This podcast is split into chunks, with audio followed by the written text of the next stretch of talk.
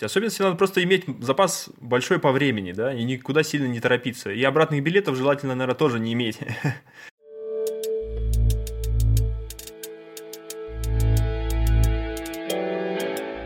Всем привет, на связи станция «Север», меня зовут Евгений Серов, и это подкаст о северных территориях, путешествиях и людях, связанных с ними.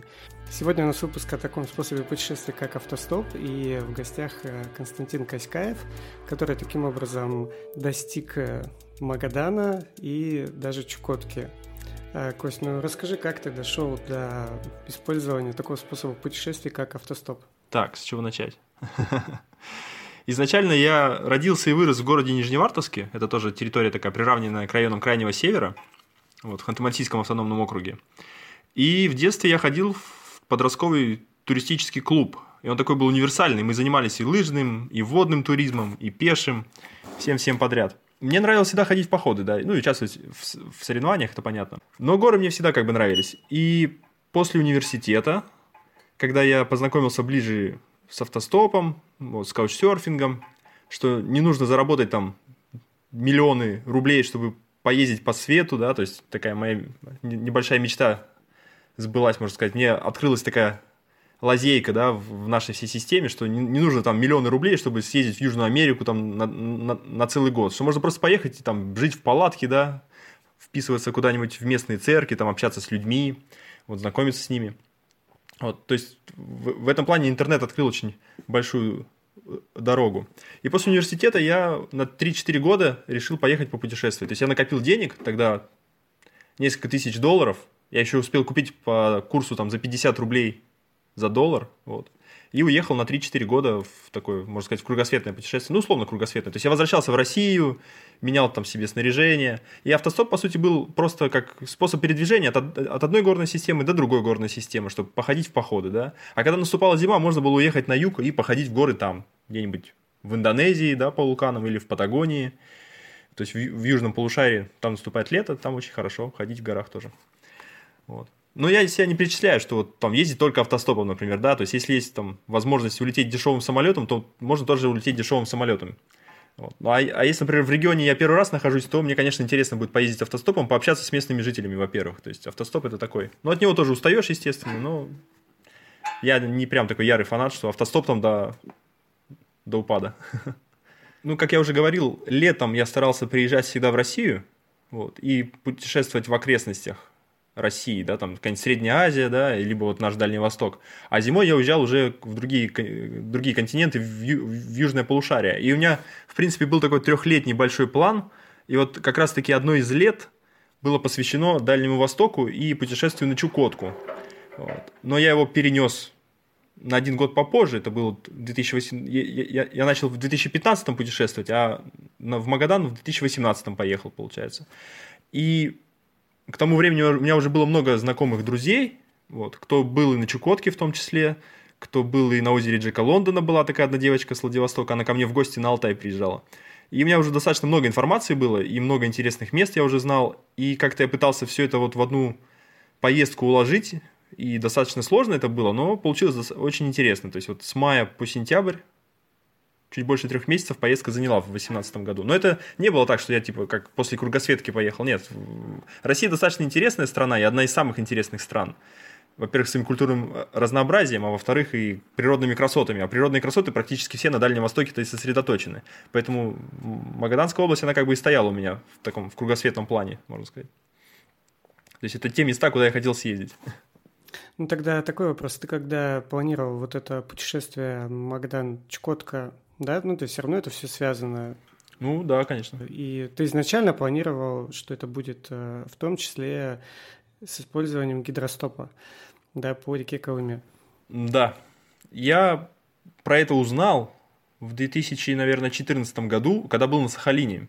Я жил в Южно-Сахалинске у такого товарища Константин Сава его зовут. Он по зимникам еще в году в 2000, наверное, в третьем, в 2002-2003 годах еще приехал в Тикси, потом на Чукотку доехал и работал там на куполе. Есть такое месторождение, купол. Его там канадцы разрабатывают. И после всех своих путешествий этих он жил несколько лет на Сахалине. Я вот буквально застал его последние недели на Сахалине. И он мне как раз рассказал, что вот есть такой летний путь на Чукотку, то есть не обязательно ехать по зимникам, А можно найти баржу какую-нибудь попутную, либо несколько судов, и уйти вниз по Колыме до Анюйска или до Черского. Оттуда уже ты, по сути, подсоединяешься к летней системе дорог чукотских. И уже по ним можно добраться там Билибина, Пивек, Гвикинот, мыс Шмидта. И меня вдохновило очень, очень сильно. То есть в 2014 году я еще не был достаточно таким опытным путешественником, но эта идея, то есть и сама Чукотка меня очень сильно манила. И я ее вынашивал, получается, вот 4 года. Вот в 2014 я узнал про это, про, про то, что так можно путешествовать, да, а в 2018 реализовал. Ну и, естественно, да, я, то есть я готовился, я знал инфраструктуру всю, где что искать, когда там навигация, да, когда она может закончиться. Так что мы были хорошо готовы информационно. Ну, а вообще как ты оцениваешь вот э, весь этот путь, да, дальнего... Ну, то есть у тебя была только Магадан, Чукотка, или после Владивостока ты поехал в Магадан и на Чукотку? Нет, мы ехали как раз-таки, ну, если более обширно брать, вот зиму перед летом 2018 года я работал в Таиланде. После Таиланда я съездил в Индию, в конце марта вернулся в Россию, съездил в Украину, на Украину еще на три недели. И вот уже оттуда из Львова, по сути, мы ехали в Нижневартовск сначала ко мне, я там новый паспорт заграничный оформлял. Вот. А потом уже из Нижневартовска поездами мы ехали до Тынды. И в конце, где-то числа 20 мая мы, наверное, были в Тынде. То есть у меня как бы несколько лет я приезжал на Дальний Восток. То есть вот Сахалин я смотрел отдельно, например, да, Хабаровск отдельно смотрел. Владивосток, в принципе, тоже у меня была отдельная поездка. Там Благовещенск тоже, Китай. А Магадан, Чукотка, они вылились вот в такую в большую на все лето поездку. На Камчатку я два раза отдельно летал, в 12 и в 14 годах. То есть там ну, на три недели каждый раз летал, именно как бы целенаправленно в походы. Так что мне как бы... Дальний Восток, это же, видишь, целая треть территории России, и за одно лето там сложно что там очень много посмотреть. И, и, и разные регионы. Поэтому приходится дробить на части, да, и точечно ездить. Одно лето сюда, другое лето туда, ну, в принципе, у тебя так, наверное, и получилось, что даже Магаданская область Чукотка за одно лето посмотреть это надо чем-то пожертвовать. Ну да, мы достаточно сильно торопились, и там на мыс Шмидта, например, не заехали, да, или на мыс Шелакского не сходили. Но, видишь, проблема же еще с логистикой, то есть на севере транспорт достаточно редкий, и бывает где-нибудь застрять можно, а еще ладно, ты приехал на Чукотку, еще оттуда же надо уехать как-то, то есть это тоже проблема. Вот. И даже с, с тем же озером Джека Лондона, то есть там, получается, самое хорошее время на озеро Джека Лондона сходить – это июль-август. Потому что вода в реке Дебин падает, ее можно уже вброд перейти, в принципе, особенно в конце августа, там милое дело, по пояс она практически бери да переходи, если дождей не было сильных. То есть там автономно можно пешком туда-обратно сходить, ни на кого не надеяться. А мы ходили в июне, то есть когда самый паводок, а весна 18 года была еще очень долгая, снега долго не таяли, паводок сместился, да, то есть он был там не в начале июня, а в конце июня, то есть по сути мы шли-то в паводок, да. Если бы нам там ребята не помогли бы реку переехать, мы бы, наверное, там несколько дней бы ждали еще то есть мы, мы так-то двое суток на, на, 21, на 21 километре сидели, ждали. Вот. А могли и неделю сидеть ждать. То есть. А потом мы пришли на это озеро Джок, Дж, Джека Лондона, и в итоге, чтобы обратно вернуться, еще неделю ждали попутного транспорта, так скажем, когда рыбаки местные поедут назад. То есть это на севере там очень все сложно предугадать с транспортом, поэтому вот так вот у нас... Ну, нам очень сильно повезло, я бы сказал, вот все это путешествие, что мы в начале июля выехали из Магадана, в конце июля уже были на Чукотке и в конце августа вернулись в Магадан, собственно говоря. Ну и тогда вопрос к этой теме. Вот э, ты сказал, что очень сложно с транспортом, и он такой непредсказуемый. И тогда каким образом вообще строится автостоп? Как ты его воспринимаешь? Какие его особенности? Какие особенности? Особенности надо просто иметь запас большой по времени, да, и никуда сильно не торопиться. И обратных билетов желательно, наверное, тоже не иметь. ну или иметь, но с большим запасом, то есть. У нас обратных билетов не было, поэтому мы...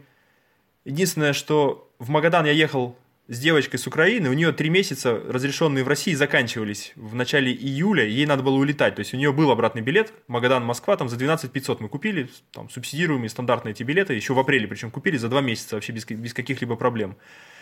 Вот. И мы ехали вот под ее билет, грубо говоря. А когда она улетала, ко мне должен был напарник из Воронежа приехать. Дмитрий Абдугафаров такой. Вот. Единственное, вот это вот, то есть ее самолет обратный и был некоторым таким Рубиконом, да, то есть под который, не Рубиконом, а каким-то рубежом, да, то есть мы до определенной даты должны были доехать до Магадана, она должна была улететь, а Дима к этому времени должен был приехать. И вот июнь, собственно, мы потратили на то, чтобы из Тынды доехать до Якутска, посмотреть окрестности Якутска, и потом не спеша ехать по трассе Колыма, то есть там очень много населен... ну, как, э, интересных мест вдоль самой трассы. То есть многие-то как путешественники просто едут там на машине, например, там за 2-3 дня проезжают эту Колыму, и все, вот мы проехали. А там же очень много музеев, каких-нибудь выставочных комплексов под открытым небом, просто окрестных гор, там вот как в Уснере, например, да, можно по окрестностям Уснеры там несколько дней погулять. Вот. На, на то же самое озеро Джека Лондона у нас вот ушло в итоге две недели, например, да, мы ходили вместо запланированных там 6-7 дней. Вот. Ну, мы, в принципе, закладывали всегда какой-то какой форс-мажор и были готовы чем-то пожертвовать и просто прямо проехать, чтобы уже успеть на самолет. Но в, в целом это не понадобилось. То есть мы практически все, что хотели, мы посмотрели.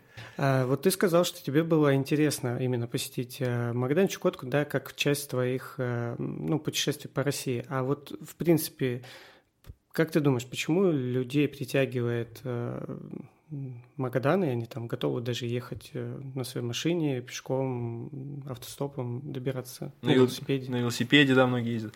А Магадан это как некоторая такая самая, наверное, удаленная точка, но при этом достижимая на автомобиле. То есть, по сути, это куда еще можно так, не, не по зимнику, да, чтобы ехать, не будем рассматривать зимники, например, а вот именно куда ты с, такой, с таким трудом можешь доехать на мотоцикле либо на машине летом в принципе, это, это, это ладно, еще последние пять лет трасса Колыма стала достаточно хорошей. То есть там срезали перевалы, эти черный прижим, там он достаточно простые они стали уже.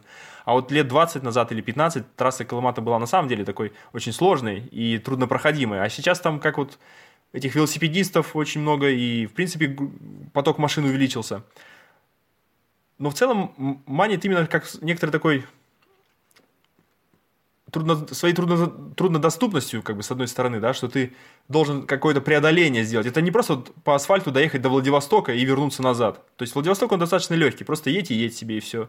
Ну, условно. А Магадан уже посложнее, там 3000 гра- километров гравийных дорог надо преодолеть, там какие-то перевалы, горы можно посмотреть, а, не знаю, там, заправки там не каждые 100 километров встречаются, да, и цены тем более на бензин там где-нибудь в, в каком-нибудь Ягодном или Сусумане там по, по, по 80 рублей стоит топливо, когда в Якутске оно там стоило 50 рублей, например, да, или в самом Магадане стоит 50 рублей. Вот. То есть это какие-то трудности преодоления, а многие люди, путешественники, они как бы ищут таких себе преодолений, чтобы как-то испытать себя, да, или что-то себе доказать, ну или что-то другим доказать. И Магадан для этого отлично подходит. То есть это такая крайняя точка России, где-то там далеко-далеко. Вот. Плюс еще окутанная мифом, да, каким-то своим таким, своей атмосферой вот этим вот, что это как место ссылки, какое-то очень суровое место, то есть и побывать там тоже интересно, вот даже с такими целями посмотреть. Хотя на самом деле Магадан очень приятный город, очень такой солнечный, очень красивый, и, и люди там достаточно приятные живут, то есть он предвосхитил мой вопрос следующий. Изменилось ли у тебя как-то мнение после ну, того, что, то, что ты знал, и после того, как ты посетил как у тебя вообще про территорию, ну, не только про Магадан, а вообще в целом про этот регион? Ну, так как я читал про Магадан очень много, и своих, и своих друзей тоже спрашивал, в принципе, я знал, что город очень приятный, и я не ехал туда, думая о том, что Магадан какая-то дыра, там все очень тухло, и там люди какие-то плохие, все разваливается, и все очень плохо. На самом деле, это люди так думают, которые совсем ничего про Магадан-то и не читают, то есть они просто вот какую-то информацию слышат там друг другу, передают просто то, что в бытовом уровне у нас курсирует, что Магадан это там типа зеки, хотя зеков там-то уже практически нету, да, то есть там тюрем-то, наверное, и нету, по-моему, все уже вывозятся за пределы Магадана давно уже. Вот. Поэтому я ехал, и я ждал, что, что город будет такой приятный, и, в принципе, да, мне понравилось там. А если мы уже заговорили про преодоление себя и каких-то такие трудности, вот в этой поездке что для тебя было такой трудностью, преодолением себя? Ну, это уже сложно сказать, потому что к тому времени я уже достаточно много ездил и долго. То есть сама дорога для меня была достаточно привычная, да, и на северах я был, в принципе, не первый раз. Но я бы не сказал, что я сильно что-то преодолевал в себе. Было скорее интересно именно вот на Джека Лондона сходить.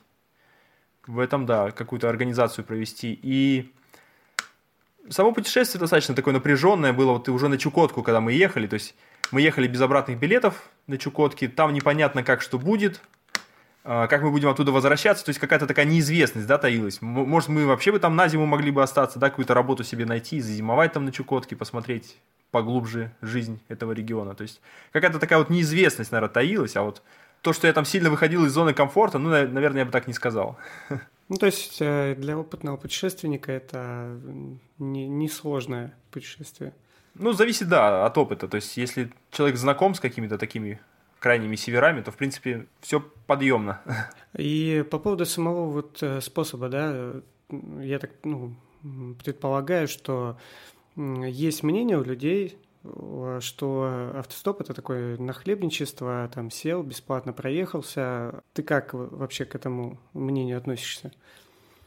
Ну, как и в любой группе людей, всегда есть какие-то, как сказать, люди, которые только потреблением занимаются, да, никаких благ не создают. Так же, в принципе, и в сообществе там автостопщиков, наверное, да, оно, оно у нас достаточно сильно развито в России и достаточно популярно. И автостоп в России это очень хороший, это на самом-то деле один из лучших в мире. Вот. Но я бы не сказал, что это какое-то такое потребленство или еще что-то. То есть это способ познания мира, вот. И это же все дело добровольное. То есть я добровольно выхожу на трассу, не подхожу на заправках к людям, не впрашиваюсь в машины, да, не пытаюсь навязывать свою персону другим людям. То есть я стою на обочине, голосую. Люди хотят останавливаться, не хотят, ну не останавливаются, например, да, едут дальше со своей чистой совестью. И в принципе это мне кажется, система хорошо работает. И многие водители, то есть ты же представляешь, что если бы, например, люди были бы недовольны автостопом, они бы не останавливались бы, например, да, очень часто бы так. То есть их же никто не заставляет останавливаться. Если бы он, э, водителям бы не нравилось бы подвозить, они бы такие, да нам вообще на вас пофигу, мы и поедем дальше. Да? И автостоп бы сам собой бы умер бы просто со временем, да, вот как вот, примерно как в США сейчас происходит. Вот. Там автостоп как бы очень такой забомжованный, потому что там одни бомжи в основном передвигаются автостопом. А вот в Европе, в России с этим как бы все в порядке. Ну, в Китае тоже неплохо. И водители очень часто как бы от них позитивная обратная связь. Вот ты, ты, ты можешь себе представить, даже, например, водителю бы не нравилось бы останавливаться, но он бы останавливался бы, тебя бы подбирал, и потом бы тебя ехал и ругал бы все время, да, он бы ехал и говорил, какие вы плохие автостопщики там, какие-то вы халявщики. То есть, ну, представь, что это слушать, ну, ты день послушал, еще нормально, ну, ты там три месяца так ездить, да, там, или там год этим путешествовать там по разным странам, ну, это же очень тяжело психологически. Поэтому, если бы люди постоянно меня ругали бы, например, да, я бы так не выдержал бы. Поэтому я чувствую обратную связь очень хорошую, позитивную от людей. И, в принципе, по России, когда ты едешь, ты не ждешь там... Ну, если ты правильно одет, да, цивильно выглядишь, не какой-то там бомж там в черной одежде, да, ты ярко одет, у тебя нормальное там лицо, адекватное, да, то ты, в принципе, ну, 5, 10, 20 минут постоишь, уже едешь. Там 20 минут еще как бы очень редко такое бывает. Вот, в основном 5-10 минут и ты едешь, и ты спокойно за день приезжаешь 800 километров. Как, в принципе, как на обычной машине. 600, 1000 километров ты можешь проехать, да. Вот. Можно и ночью тоже ехать, то есть там нон-стопом.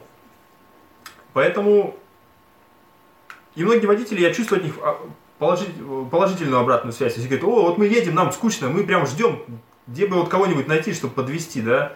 А вот ты стоишь вот как хорошо. Поэтому я бы не назвал что автостоп что-то такое плохое или негативное какое-то явление. А тогда, может, даже совет какой-нибудь. А, вот многие же люди, наверное, такие смотрят, э, там, как путешествуют, как э, там автостопом передвигаются или, ну, или просто начинают. И вот, ну, не начинают. Что для этого надо сделать, чтобы вот начать? Ну, у меня была знакомая просто э, с университета девочка, с которой она как бы ездила уже автостопом, и она говорит, я, я говорит, могу вот первый раз с тобой проехаться. И мы из Екатеринбурга до Нижнего Тагила съездили первый раз. Я посмотрел, как это все происходит. Конечно, было немножко так диковато, но я убедился, что все работает, что все в порядке. Вот. И обратно я уже возвращался сам. ну, там одна прямая машина была, в принципе, никаких проблем не было. Вот. И потом я только к этому автостопу вернулся через много-много-много лет уже там. Ну, хотя нет, не через много, там, 2-3 года прошло, я уже начал снова с ним ездить. А так, для начинающих, не знаю, есть такой Антон Кротов и Академия вольных путешествий, можете обратиться к книгам «Практика, вольная пути... «Практика вольных путешествий», например, да, там вот прям подробно описано, как надо ездить автостопом, что с собой брать, как себя вести, вот, чтобы быть адекватным человеком. Она есть в свободном доступе, в интернете можно найти. Для тебя какие-то правила есть? Вот. Ну, в принципе, да, ну, то есть не, не наглеть там, не знаю, не делать вид, что там о, я там три дня не ел, покормите меня, пожалуйста, там что-нибудь такое, там, или сигарет, ну я не курю, но есть люди, которые стреляют сигареты у водителя, например, наоборот, надо его угощать там сигаретами или еще чем-то, если ты куришь. И так хорошо, что он тебя подвозит, а там еще просить, чтобы он тебя там покормил или еще что-то такое, то есть это, ну хотя есть и такие люди тоже, ну это какое-то психологическое такое манипулирование, то есть люди же сами себя в такую ситуацию ставят, да, то есть, типа, нет денег поесть, ну ты где-нибудь остановись в каком-то городе, там, подзаработай денег, в чем проблема-то? А так, типа, типа я путешественник и путешествуют, а на самом деле просто так проводят время, да, свое, бегут от своей там какой-то реальной жизни. А бежать от своей реальной жизни не, надо из своих проблем. То есть надо их сначала все это решить, наладить свою жизнь и путешествовать. В принципе, я же вот сейчас автостопом, может быть, когда-то, когда я только-только начинал ездить, я там думал еще о какой-то экономии, но потом я как-то втянулся, и сейчас я там зарабатываю, ну, не 20 тысяч рублей в месяц, условно, да, там, гораздо больше, то есть у меня такой расход, как сказать, расходы маленькие, а доходы достаточно большие, у меня там деньги копятся, копятся, да, но я при этом зачастую не меняю автостоп на какие-то другие виды передвижения, потому что это даже бывает и удобнее, что у тебя нет никакого билета, ты просто вот вышел на трассу, проголосовал и уехал, когда тебе надо, да, а так придешь на вокзал, там, а билетов нету, например, либо они там в два раза дороже, чем должны быть, то есть это и к этому, э, и к автостопу в этом плане привыкаешь. То есть достаточно бывает удобен, удобен и даже быстрее, чем какие-нибудь поезда. Да? Вот. На коротких дистанциях, когда тебе спать не надо по ночам. Вот, то есть там за сутки, вот за световой день я там приезжал в Москва, Саратов, например, да, там около 1100 километров, наверное, да, а поезд идет там 18-20 часов, а я за 11-12 доезжал. Вот. При этом никаких билетов не надо. Поэтому даже имея деньги уже, да, и зарабатывая достаточно прилично, эм, имея хорошее снаряжение, там, в те, в, в те же горы сходить, чтобы там ботинки какие-нибудь осоловские купить, да, там 13, 15, 20 тысяч надо, там, палатка стоит тоже не так уж и, и мало. Но при этом я все равно зачастую передвигаюсь автостопом, потому что так просто проще бывает, да, или приятнее, или интересно с людьми там пообщаться. Но, например, если я уже был в этом регионе, или, например, я преследую другие цели, я могу, конечно, купить билет на автобус, поехать на автобусе. Или, или на поезде. То есть я очень гиб... Гибкость, она всегда в жизни нужна. То есть не надо на чем-то одном зацикливаться.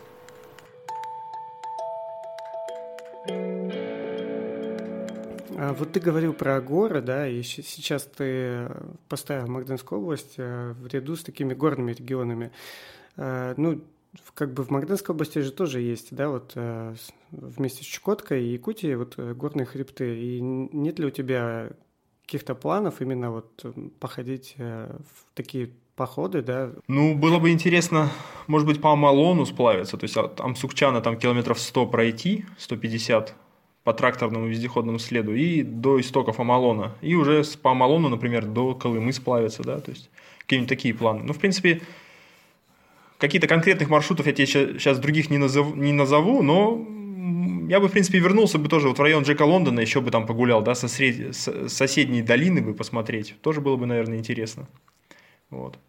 Но в целом рядом даже с Магаданом, вот мы ходили на мыс Чирикова, полуостров Старицкого, да, то есть, по сути, вот из подъезда вышел и пошел пешком, да, а там уже и медведи гуляют. А Магаданская область, наверное, это один из тех немногих регионов, куда бы я еще бы хотел приехать. То есть там у меня какие-то и друзья остались, в том числе и водители, которые меня подвозили. До сих пор общаемся. Это даже я написал книгу про Горный Алтай, такой путеводитель свой авторский, там малотиражное издательство, 500 штук. Я даже вот водителю потом отправил. Мы с ним до сих пор хорошо общаемся. Давай тогда подойдем уже к завершению нашего, нашей записи. И у меня есть вопрос. А, хочешь ли ты, может, что-то сказать слушателям, как-то их воодушевить на путешествие?